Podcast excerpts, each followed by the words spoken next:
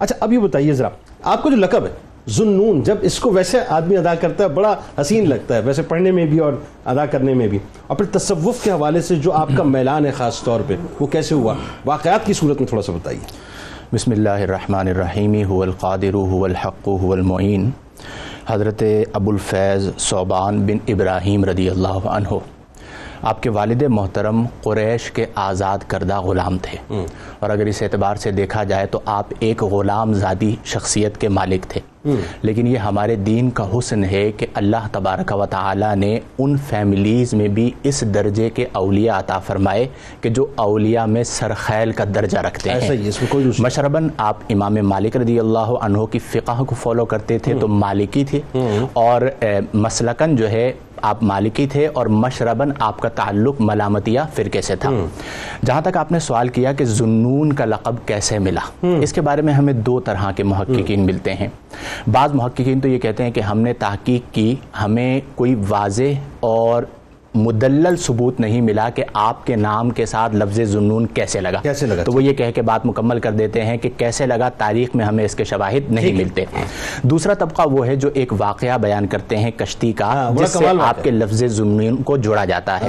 غالباً ہم نے ایک پروگرام کیا تھا حضرت یونس علیہ السلام جی، پر جی، جن کا جی۔ لقب تھا زنون۔ جی۔ اور عربی زبان میں لفظ نون دو معنی میں استعمال ہوا ہے۔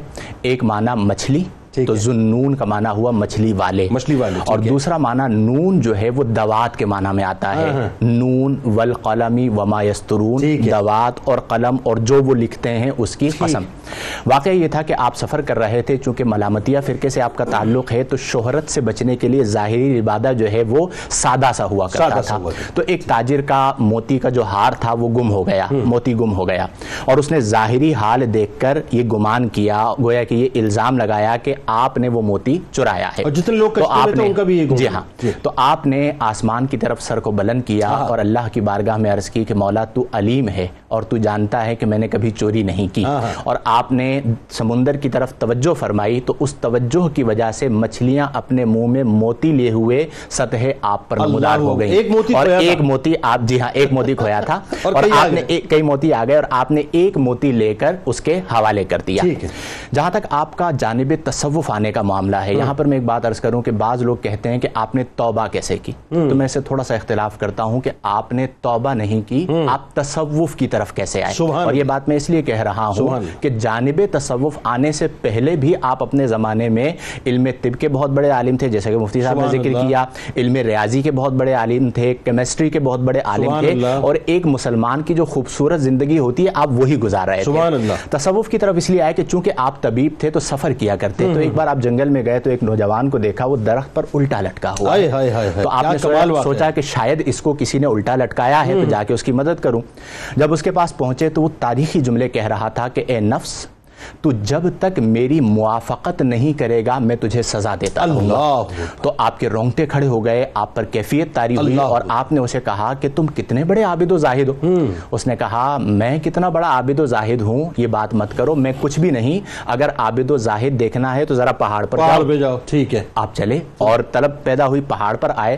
تو وہاں پر ایک شخص جن کا ایک پاؤں کٹا ہوا تھا۔ ہاتھ اٹھائے اللہ کی بارگاہ ہمیں توبہ و استغفار کر رہے تھے اور معافی مانگ رہے تھے۔ ان سے گفتگو ہوئی انہوں نے اپنے احوال کو بیان کیا اور کہا کہ میں عبادت کیا کرتا تھا ایک عورت کا گزر ہوا۔ تقاضا بشریت سے میرا دل اس کی طرف مائل ہوا اور میں نے ایک قدم اٹھایا۔ تو غیب سے صدا آئی کہ تم میری عبادت کو چھوڑ کر شیطان کی عبادت کی طرف جا رہے ہو۔ تو وہ جو ایک قدم میرا اٹھا تھا اس قدم کو میں نے کاٹ دیا اور اس وقت سے میں اللہ کی بارگاہ میں توبہ کر رہا ہوں۔ اب اور آپ کے اوپر اثر قائم ہوا۔ جب آپ اس پہاڑ سے اتر رہے تھے تو ایک درخت کے پاس آپ نے دیکھا کہ ایک پرندہ ہے۔ وہ درخت کے ساتھ نیچے جڑ کے پاس آ کے تنے کے ساتھ آ کے رکتا ہے اور زمین پھٹتی ہے اور وہاں سے دو پیالے نمودار ہوتے ہیں ہاں۔ ایک میں دانا ہے اور ایک میں پانی ہے تو وہ پانی پیتا ہے دانا چگتا ہے اور پھر وہ دونوں پیالے زمین کے اندر چلے جاتے ہیں۔ اور پھر وہ اسی تنے کے ساتھ اوپر اڑتا ہوا آ کے شاخ پر بیٹھ جاتا ہے۔ ان تین واقعات نے آپ پر ایسا اثر کیا کہ آپ نے سب چیزوں کو چھوڑا اور تصوف کی طرف آئے اور پھر ایسے آئے کہ آپ وہ واحد شخصیت ہیں کہ جنہوں نے اسوار اس اسرار تصوف کو الفاظ کا جامع پہنایا۔ اللہ۔ اور آپ کے بعد چاہے حضرت بایزید بستامی رحمہ اللہ ہوں اور دیگر اکابر اولیاء کرام رحمہ اللہ حتیٰ کہ علامہ ابن عربی رحمہ اللہ ہوں ان تمام نے انہی الفاظ سے اکتساب کیا جن الفاظ کا جامع اسرار تصوف کو آپ رضی اللہ تعالی عنہ نے پہنایا۔